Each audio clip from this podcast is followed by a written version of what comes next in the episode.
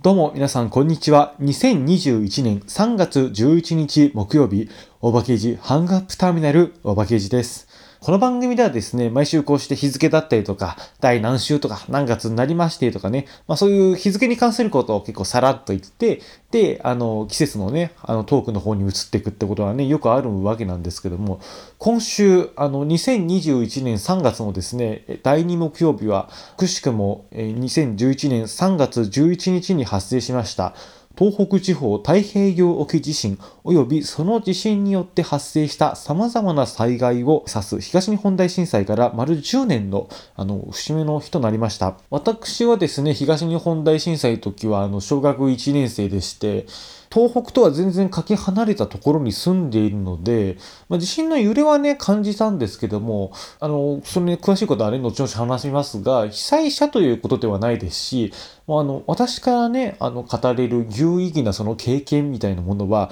おそらく一つもないと思うんですけども、このね、先の世代の人に伝えていくっていうことだけじゃなくて、いろんな人のその経験を知ることもできるので、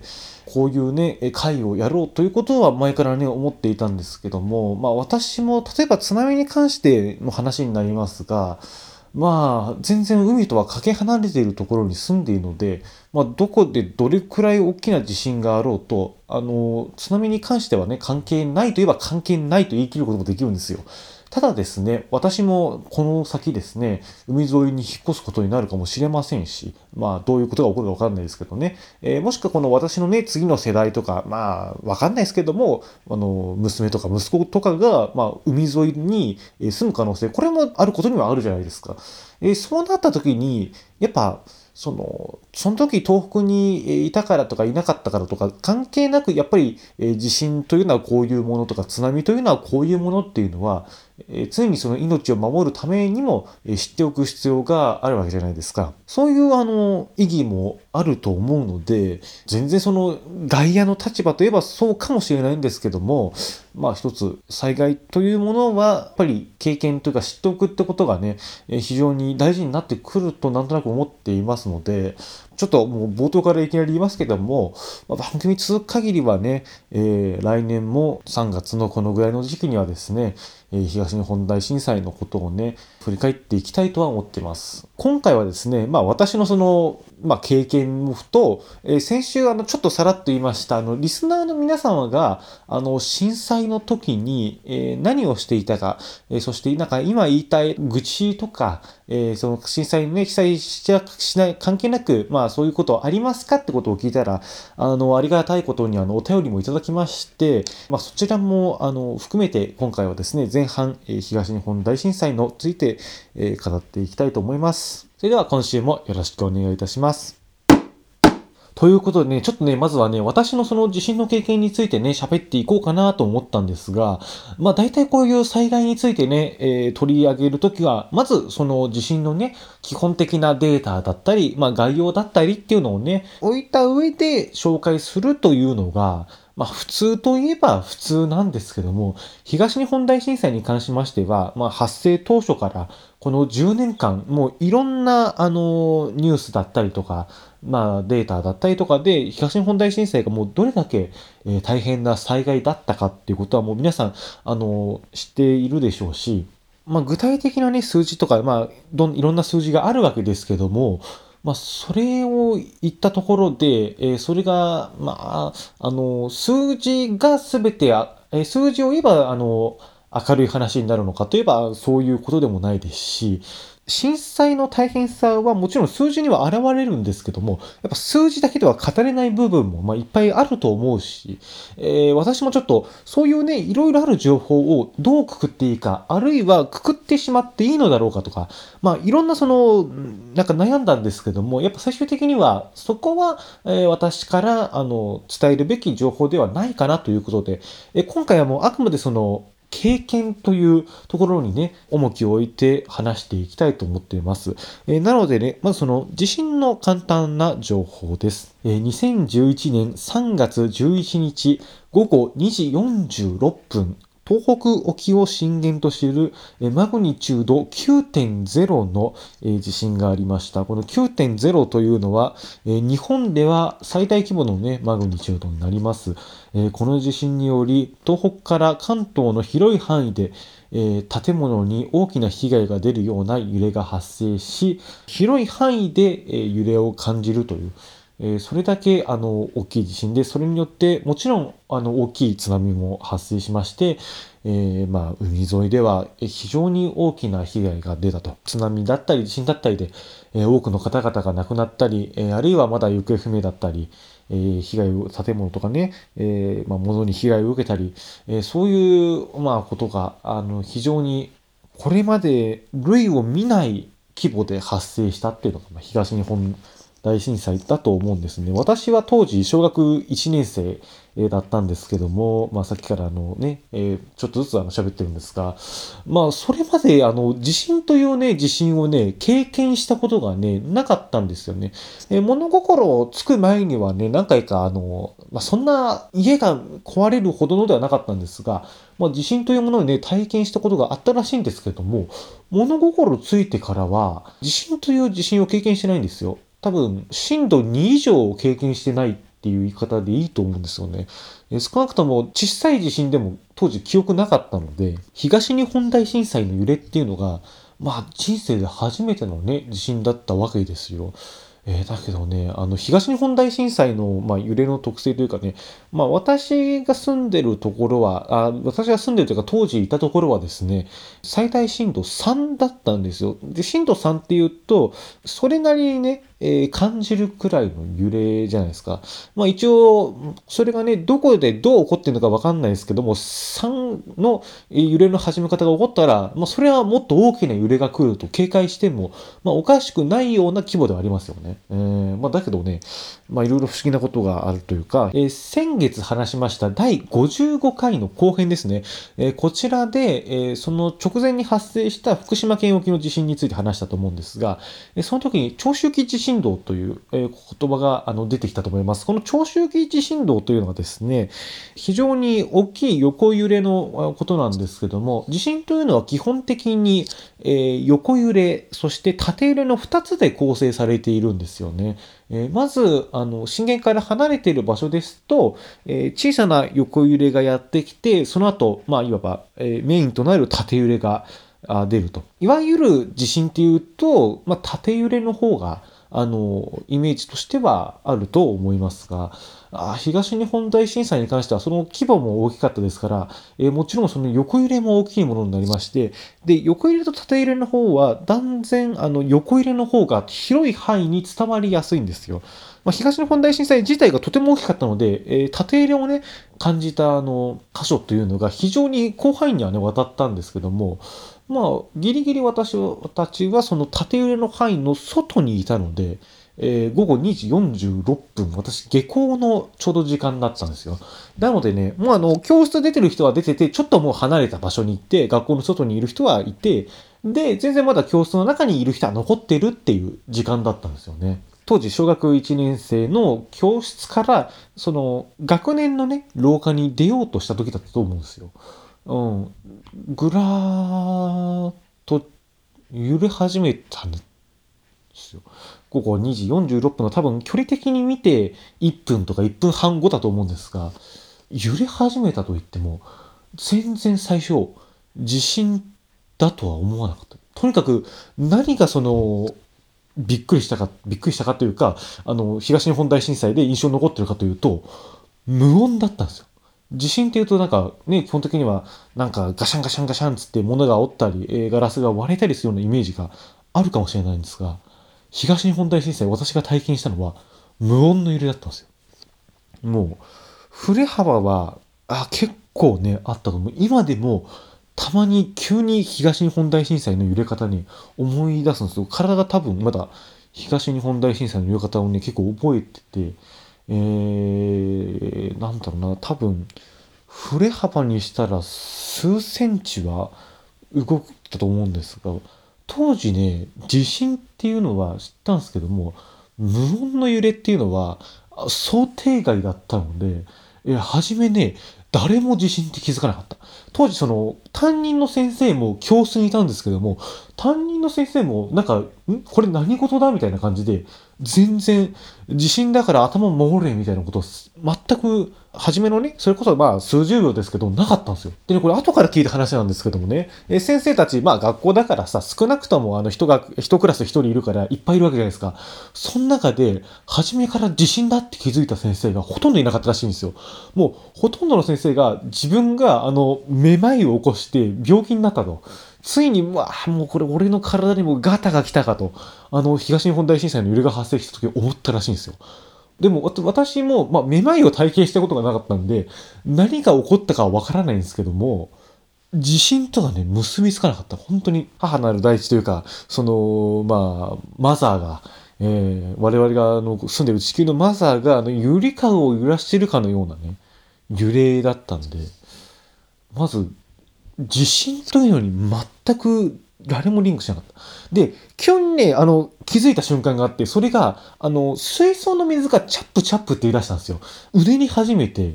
で、それを見て、私も先生も、あ、これ地震だって気がついて、まあ、とりあえずそのランドセルの頭を守れということで、なんか、すごい揺れてる中、うん、ランドセルを頭に乗っけて、ひたすら揺れが収まるのを待ってたっていう。なんかそれで、あ、これって地震だったんだってことにね、気づいたんですよね。で、なんであの、学校からね、あの、放送で地震です、地震ですとか、まあ訓練含めてなるじゃないですか。あれがね、なるまでにね、なかなか時間がね、あったことを覚えてる。あの後、何回もね、私も地震にはあったことあるんですよ。震度、まあ、5くらいはね、えー、あるんですけども、あの揺れ方は、やっぱ東日本大震災だけですよ。無音で、無音だったんだけど、とにかくそれがね、不気味だったことをね、あの、10年経ってもね、覚えてる。それで、えー、とりあえず学校で待機ってことになって、ああ、多分校庭ってことはなかったかな。体育館で、なんか迎えに来れる人はとりあえず迎えに来てみたいな感じだけど、まあ、何があったかは知らされてないし、そもそもなんかもう先生たちも、まあ、なんか東北ですごい地震があったってことは分かってるけども、どういう被害が出るかみたいなことも知らないですし、話題にも出さないですから、まあね、その全容というのは後々知ることになるんですけどもね。えー、それでまあ解散になって、家に着いたのがね、5時過ぎくらいだったと思います、金曜の。えー、テレビを家に帰ってみたらですね、当時民放ついてたんですけども、あの、まあ、これもさ、今、こうやってね、10年振り返って、えー、東北のね、被災地がどれだけ大変な状況だったかっていうのをね、まあ、知った上での結果論の話にはなっちゃうんだけども、打ち帰ってまず見たテレビがね、東京タワーだったの。東京タワーの先っぽが曲がったかもしれないっていうのをヘリ飛ばして必死に中継してて、これ東京タワー曲がったのかっていう。でもさ、誰も、なんか、なんとなくわかんないんで、なんか曲がってるような気するんだけど、曲がってないような気もするのよ。うん。で、今思えば、あの東京タワーが曲がってるとかさ、もう割とこれ全体で見たら割とどうでもいい部類ではあったんだけど、何を必死にあの東京タワーの曲がってるか曲がってないかの話したんだろうみたいなね。うん、ことはなんとなく影響が残ってます。なのでね、まあ、とにかく無音のあの振れ幅の大きい横揺れが不気味で不気味で仕方なかった。これがちょっとね、私のあの震災の記憶になります。まあ、あの、それがね、私のちっちゃな経験、えー、ちっちゃな記憶というね、ことなんですけども、こっからはですね、お便りをいただきましたので、読ませていただきたいと思います。えー、送ってくださいましたのは、えー、皆様おなじみ、りささんでございます。大場さん、こんばんは。3.11にハングアップターミナルが配信されるということで、大震災の記録を綴りたいと思います。あの日は普段と変わらず部活動をしていました。吹奏楽部に所属しており、学校の中で練習していました。2時46分、緊急地震速報が鳴る前にものすごい勢いで地鳴りと揺れが来たのです。地震速報の音すら聞こえないほど凄まじい爆音でした。校舎の天井が崩れ落ち、楽器が揺れて飛んでいきました。A 棟 B 棟と校舎が分かれておりまして、その校舎のつなぎ目が揺れに合わせてパカッと割れたり戻ったりするのです。床は波打っていて、さすがに床が抜けるかもしれないと覚悟したのを覚えています。電話もつながらなかったのですが、家族が地割れした道路を通りながら車で迎えに来てくれ、顔を見た時は子供のように泣きましたね。後にも先にもこんな経験はないと思いたい記憶です。山を越えるとすぐ南三陸というところに住んでいましたから、津波も他人事ではありません。一週間ほど防災ラジオしか聞けなかったのですがね、音楽は偉大でした。スマップの世界に一つだけの花がよく流れていて元気をもらいました。10年というのは早いものですね。テレビで津波の映像を見たのは地震から1週間以上経った後でした。リアルタイムで見ていた全国民はどれだけ怖かっただろうと思います。数ヶ月経って南三陸へ向かいましたが、何十メートルもある木の上に服やタオルなどが引っかかっていたり、街並みは跡形もなく、どこなのか地理感覚がなくなるほど全て流されていました。たくさんの命が津波などによって奪われましたが、その方々が生きたかった今を私たち残された人たちが一生懸命生きていきたいなと常々思っています。このような場を設けていただきありがとうございます。ではまた次回配信も楽しみにしております。えー、というのがですね、東北にいらっしゃいますリサさんからいただきましたお便りでした。えー、やはりあの、ね、実際に東北にいて、えー、実際にね、えー、自分が知っている場所っていうのが、え大変な被害を受けた方っていうのはもう我々がね、えなんとなくその映像で見ているものよりも全然その違う、うん、また、え、想像できないような、あの、ショックがね、あったと思うんですけども、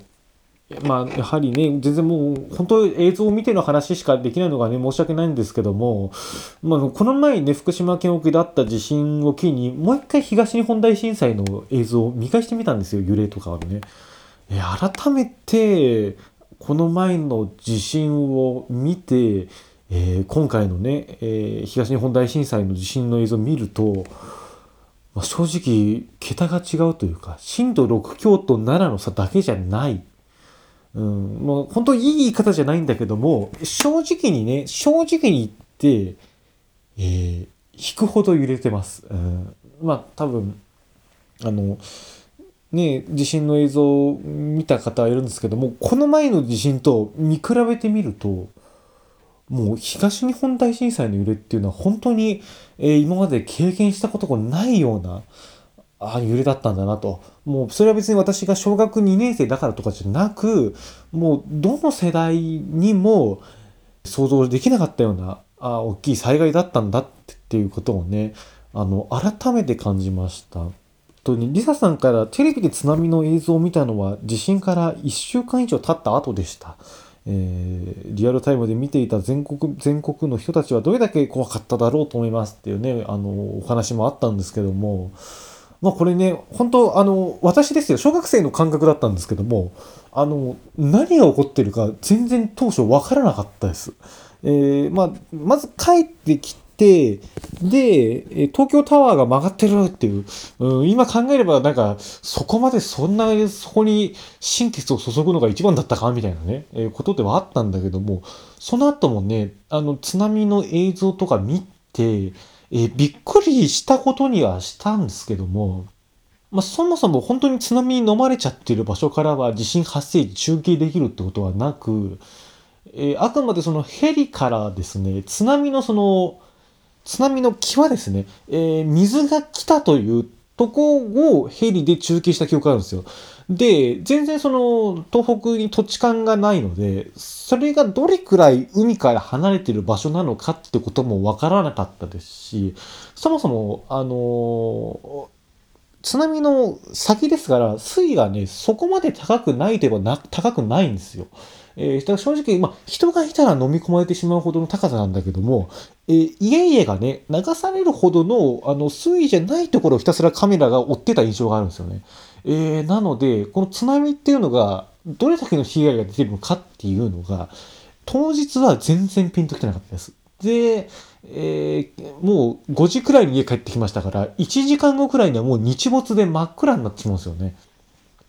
まあ、そうなると、なんか家々があの燃えている、えー、漂流しながら燃えている映像っていうのがね、今度、だとなんか自衛隊の兵だったかな、なんかすごい荒い画質で入ってくるんですよ。でもそれ見ても、そこがもともとどういう場所かっていうのが分からなかったんで、いや、分からなかったんですよ。で、それでも、あの、数日後には今度、福島の第一原発の原発事故が発生しまして、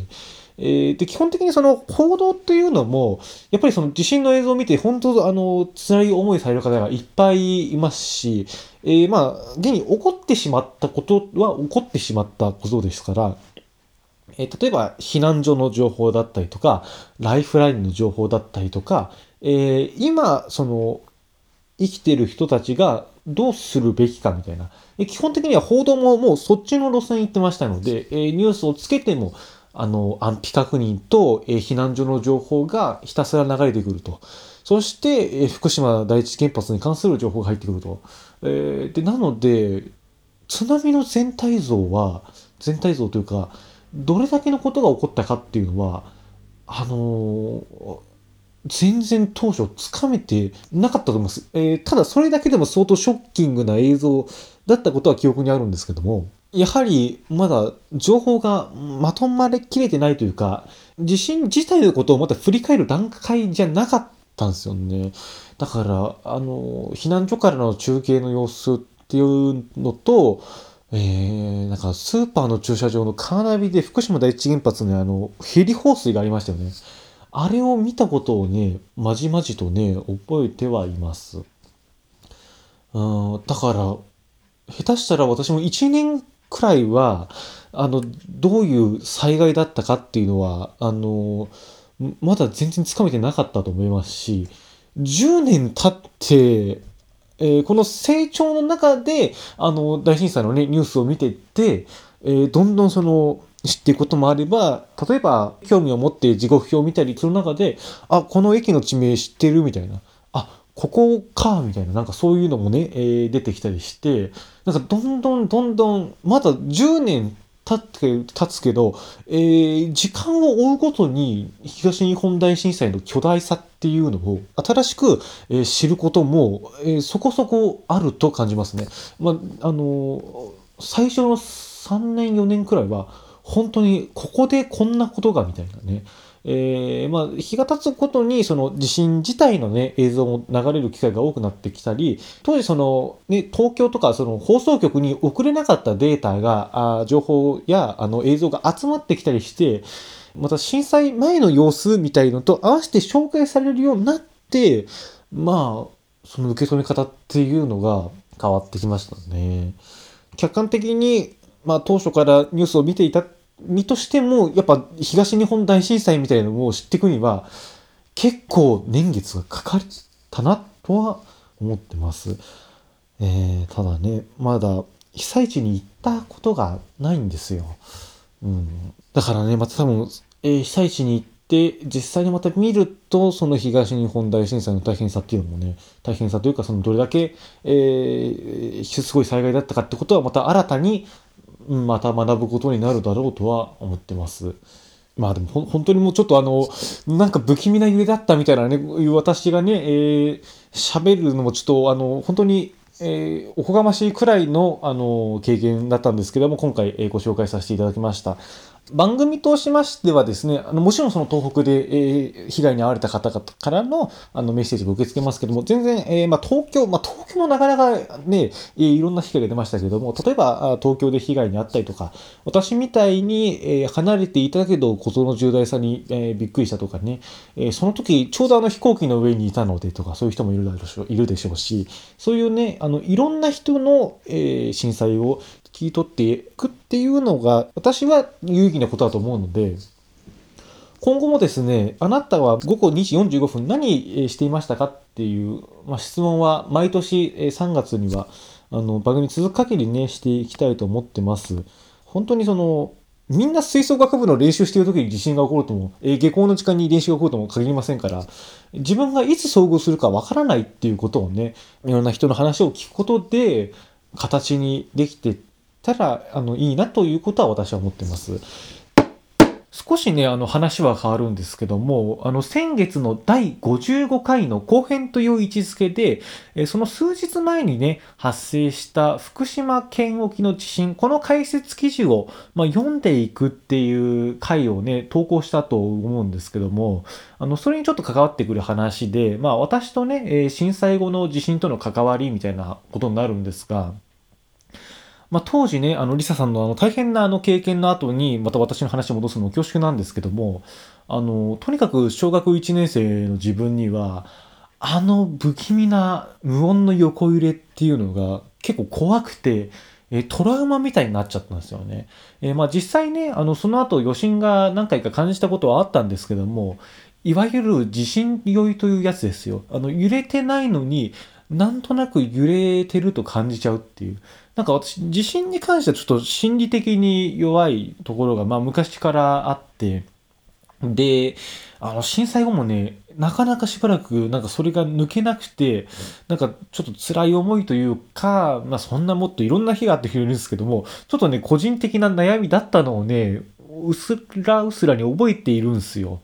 まあ現にね、私も今、あの東日本大震災の揺れ、うん、全然あの感覚的には思い出せていますから、それだけね、小一の自分の脳裏には強く焼き付いていたんだと思います。で、まあ、個人的なね、小さな、まあ、悩みかもしれないんですけども、とにかくその、地震酔いというか、地震に対する恐怖心、なんかその後全然その違うところでも地震があったじゃないですか。えー、例えばね、えー、長野県の境村で、えー、震度6強の地震があって、まあ、あの、家々が倒壊したり、そのまた数ヶ月後も山梨県の、あの、富士山のあたりでね、え震度6の地震もありましたから、またそれもちょっといろいろなんか恐怖感が出てきちゃってで震災後ちょっと地震にね怯えていたんですよ子供だったし、えー、でまあそんな中ちょっとこれどうしたらいいんだろうと、まあ、悩みに悩み。一つ解決方法じゃないですけども地震のことを知ればいいんじゃないかと、あふと思ったんですよね。えー、まあ、例えばね、それ東日本大震災はプレート境界地震で、あの、境村の地震っていうのは、まあ、断層型の内陸型の地震で、みたいな。なんかそういうニュースをね、子供ながらに見ていく中で、なんかそういうのを知ってったら、多少その地震への不安っていうのは解消されるんじゃないかと。まあ、言葉は悪いけども、その地震に対してね、えー、まあ、お前はもうびっくりさせてるかもしんないけど、もう俺はもうお前のことをもう分かったぞみたいな感じで、まあ、マウントを取るみたいな、なんかそうして多少その心理的な安定をね、測ればいいんじゃないかと思って、で、なんかね、ちょくちょく地震の知識をあの学ぶようにはなったんですよ。まあ過去のね、えー、地震だったり、メカニズムだったり、そういうものを知っていけば、まあ、個人的にはね、えー、不安が解消されるんじゃないかと。でもね、当時、小学校低学年で地震勉強するっていうのがね、うん、とても、あの、分かりにくかったというか、難しいことだと思うんだよ。なんとなくそのプレートで弾かれてくらいまではできて、で、この辺に、えまあ、主なね、東日本大震災はこの太平洋プレートと、えー、まあ、内陸プレートと、みたいな。ユーラシアプレートとみたいななんとなくそういうことから学び始めてで、まあ、やっぱり、うん、それでもねずっと地震っていうのは正直怖くてまあいろんな本読んでて長周期地震動だったりまあ津波だったり過去の地震だったりみたいなものを、まあ、どんどんいろいろ見ていくようになってまあ自由研究でね、えー、地震についてやったりとかまあねしてってでその時の癖というかやっぱりそのうん私の地震の不安への対処法は地震を知ることになったのでやっぱりその後、えー、っと熊本地震とか胆振東部地震とかこの10年間に東日本大震災との間にね震度7の2回観測してますけど、まあ、そういうことももうもっと身近なあの、まあ、大規模じゃない、え、地震とかもあの知るようにしていろんな情報を入れるようにして、えー、納得するというかあのその地震が発生したことを受け入れるということで、あの、心理的な安定を図ろうとする、まあ、癖が続いてるわけなんですよ。だから、あの、もう気象庁の会見までは見て寝ようとかね、この前もありましたもんね、福島県の地震も。そうそう、だから、そうして、まあ、気象庁が言ってることを理解して、ああ、なるほどねって言って、えー寝ると、あの、まあ、個人的には安心して眠れると。いうことでね。だから、地震の、その、なんだろう、地震を学ぼうというか、その地震のね、えー解説は、あの、すごい、えー知るようにしてるんですよ。まあ今、えっ、と、インターネットのネット記事とかでも、ニュースでも新聞でもね。うん。だから、あの、そのね、副産物として、じゃあそれをまとめて番組というか喋ってみたらどうなんだろうなってやったのがこの前のあの第55回の後編だったんですよ。うん、だから正直ね、その、まあ地震勉強しているっていうと、えー、なんか予測とかって言われるんですけどもね、まあ、この10年間な、なんとなくその地震の本読んでして分かったんですけども、予測は難しいね。うん。やっぱ、うん、災害っていうのは、起こってしまうところからスタートですから、うん、まあ、あの、なんとなく、えーパーセンテージでね、確率が高いみたいなことはわかるんですけども、だからといって具体的なことは、やはり、まあ難しいですしね。そうなるとやっぱ日頃からの、まあ備えになるんだなっていうのは、まあわかるんですけども、いやー、ね。だからね、多分ね、これ、病気になってなければ、今頃、多分都市計画の方に進学するか地震の研究の方に進学するかで悩んだと思うんですけどもまあもはやね今私もこうなっちゃってるとはねっていうなんか10年後って分かんないなっていうのはね、まあ、こっちの方向からもね私が変わっちゃったっていうねことからもなんか思うんですけども。実はねこれ収録ね3月の10日なんですよ、えーちょっとあの明日は通院がありまして、えーまあ10年後これから10年後もどうなってるか分かんないですけどもね私もあのー多分小学校の頃10年後通院に行くために電車の中に揺られてるんだろうなとはね多分想像もしてないでしょうからまたねこの10年先どうなるか分かりませんしまあ地震の周期ってありましたけども私の住んでる地域もまあ何百年おきにあるので、えー下手したら多分多分ね高齢者になったくらいで会うリスクがあるんですよ。うん、ちょっとかかり始めるんでまあなんか備えというよりもやっぱりなんか起こるかもしれないっていう予測っていうのが一番災害学ぶ上でね災害考える上で大事になってくるんじゃないかなということはあの日々思っております。ということで、えーまあ、東日本大震災から10年ということであとそうだななんか言い残したことあるかなああとあれだねあの報道報道の大切さが分かったのもやっぱ東日本大震災だったと思います。えーあの後あの本をね2冊読みましてあの6枚の壁新聞っていう石巻日々新聞が作った情報を伝える壁新聞があるんですよ。それを元にした本。そして、えー河北新報の一番長い日っていう、まあ、どっちも新聞社なんですけども、やっぱその新聞社の震災の時のその努力っていうのを見て情報を伝えるっていうのはね、こんなに尊いことなんだなっていうことをね、感銘受けたのはね、覚えてます。ということでね、えーここまではあの東日本大震災について、えーまあ、10年目の節目というかね、まあ、くしくもね、3月11日に重なったということと、えーまあ、あの、いろんなね、リスナーさんに聞いていただいてから初めての3月11日ということで、まあ、なんとなく、あの、私と地震との関わりみたいなものもね、含めて話させていただきました。それではですね、ここでお知らせをお聞きください。どうぞ。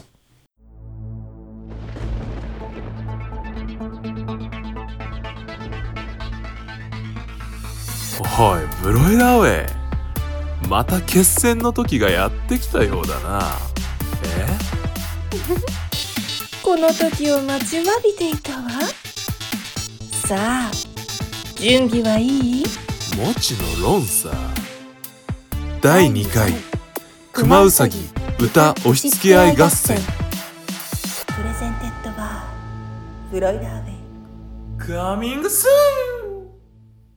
というわけでお聞きいただきましたのは、熊うさぎ歌押し付け合い合戦の予告編でございました。いやー、ほんと素晴らしいあの音源をね、あの、お二人ともありがとうございます。私もね、やっとあの、ワードに詳しい感想をあの打ち込んでいく段階まで進みましたので、えー今どんどんどんどんいい曲だし、モチベーションが上がってるんですよね。なのでね、私があの、噛むとこまで噛んで皆さんに美味しい状態でね、お届けできたらいいなとあの思ってます。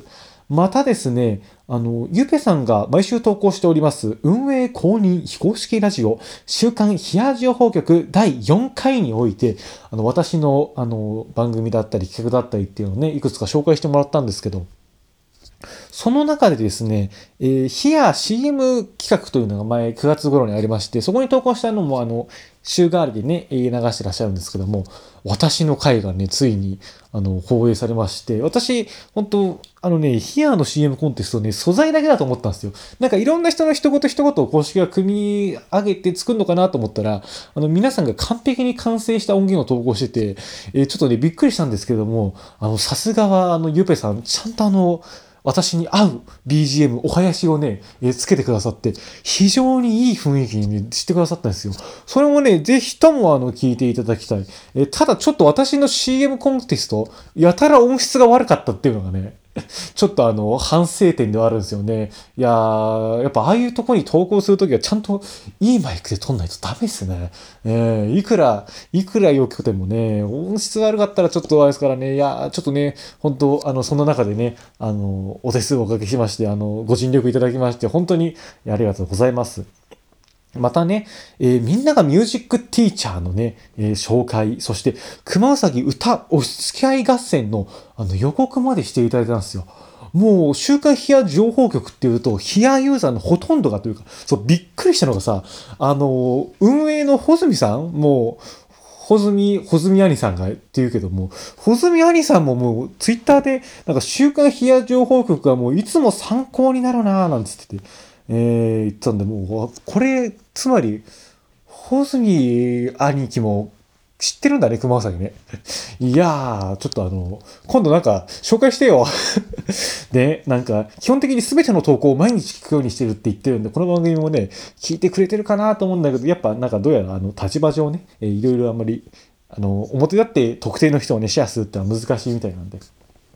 まあ、あの、もしよかったらなんかお声掛けいただければなんつってね。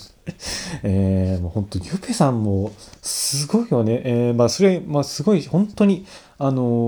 ー、ヒアのもう焼きそば香るみたいになってるかなっていう。またあの、みんな知らない例え持ち出しちゃったんだけど、あの、焼きそば香るっていう、なんか、ライターの人がいて、その人がね、すっごいその、ラジコプレミアムの化身みたいなことを、あの、講談師の神田春山先生は自分のラジオでいじったけど、その、とにかくいろんな地方のラジオを聞いて、えー面白そうなのを引き上げてその文章にしてね、えー売り込んでいくっていう、まあ、ライターの人で。で、なんかもう、すごい全国的なそのラジオ本とかも今ちょっと、ちょっとブームだがあるじゃないですか。そういうとこにね、持ち出してくれるんですよ。だからもう、地方の弱小、地方局ラジオパーソナリティからしたら、焼きそば香に引っ張られるっていうと、もう相当あの、すごいことなんですよね。えーなんでね、だから地方局の人はみんなもう焼きそば香のことを、もうあの、例えば坂上指原の潰れない店のいうあの、成城石のバイヤーみたいな、もうそういう立ち位置でいるんですよね。またこれあの、みんな知らない例えをみんな知らない例えで、あの、補強しちゃうっていう、あの、一番良くないことやっちゃったな。なんて言うんだろう。まあ、とにかくその、すごいんですよ。あの、焼きそばさんが紹介してくれればラジオリスナーの目に留まる、全国のリスナーに目に留まるっていう。あの、そういう人がいるんですよ。だもうゆっぺさんももうそれくらいな感じじゃないですか。かそのゆっぺさんにもう熊うさぎ紹介されちゃうと、もう外堀埋められたのレベルじゃないんですよ。もう江戸城だったら隅田川埋められちゃったような感じなので。いやー、まあ、あの、確実に頑張るしかないな、なんてことはね、いや思ってますが、なんかラジオの方もいろいろ改変がありましたね。オールナイトニッポンゼロが、えー水曜が水溜りボンドからマジカルラブリーに、えーそして金曜日が霜降り明星と三四郎、今まで三四郎がオールナイトニッポンで、えー霜降りがゼロだったんだけど、それが入れ替わると。そして TBS はジャンク土曜のエレ方が終了。そしてなんか土曜ジャンクが解体みたいで、なんかね、1時から3時なんだけど、2時から3時が東京ポッド許可局になると。それで一応1時から2時は誰がいるんだってまだ発表されてないんだけど、やりたいんだよね。いいよね。土曜のさ、深夜1時から2時でしょちょうどいいじゃん。なんかね、あ、なんか理想の時間帯見つけたと思って今。それ聞いたとき、そんな無理だよ、こんなの TBS ラジオなんかね、引っ張ってくんないと思うんだけど。いや、でもあの、穂積兄貴にお願いしよっか。あの、声優を発掘するのもいいけど、なんか、英語ラジオのパーソナリティも発掘されるより売り込んで、つって。えー、なんかね、理想的な枠だと思う。私、深夜1時から土曜の2時っていうね。あいやいや、まあ、そんなことも思いますが、えー今週はね、えーここまでにさせていただこうと思います。あの、本当にあの、ゆぺさんもね、皆さんもね、ありがとうございました。以上、ここまでのお相手は、大場圭司でございました。それではまた来週もお会いしましょう。バイバイ。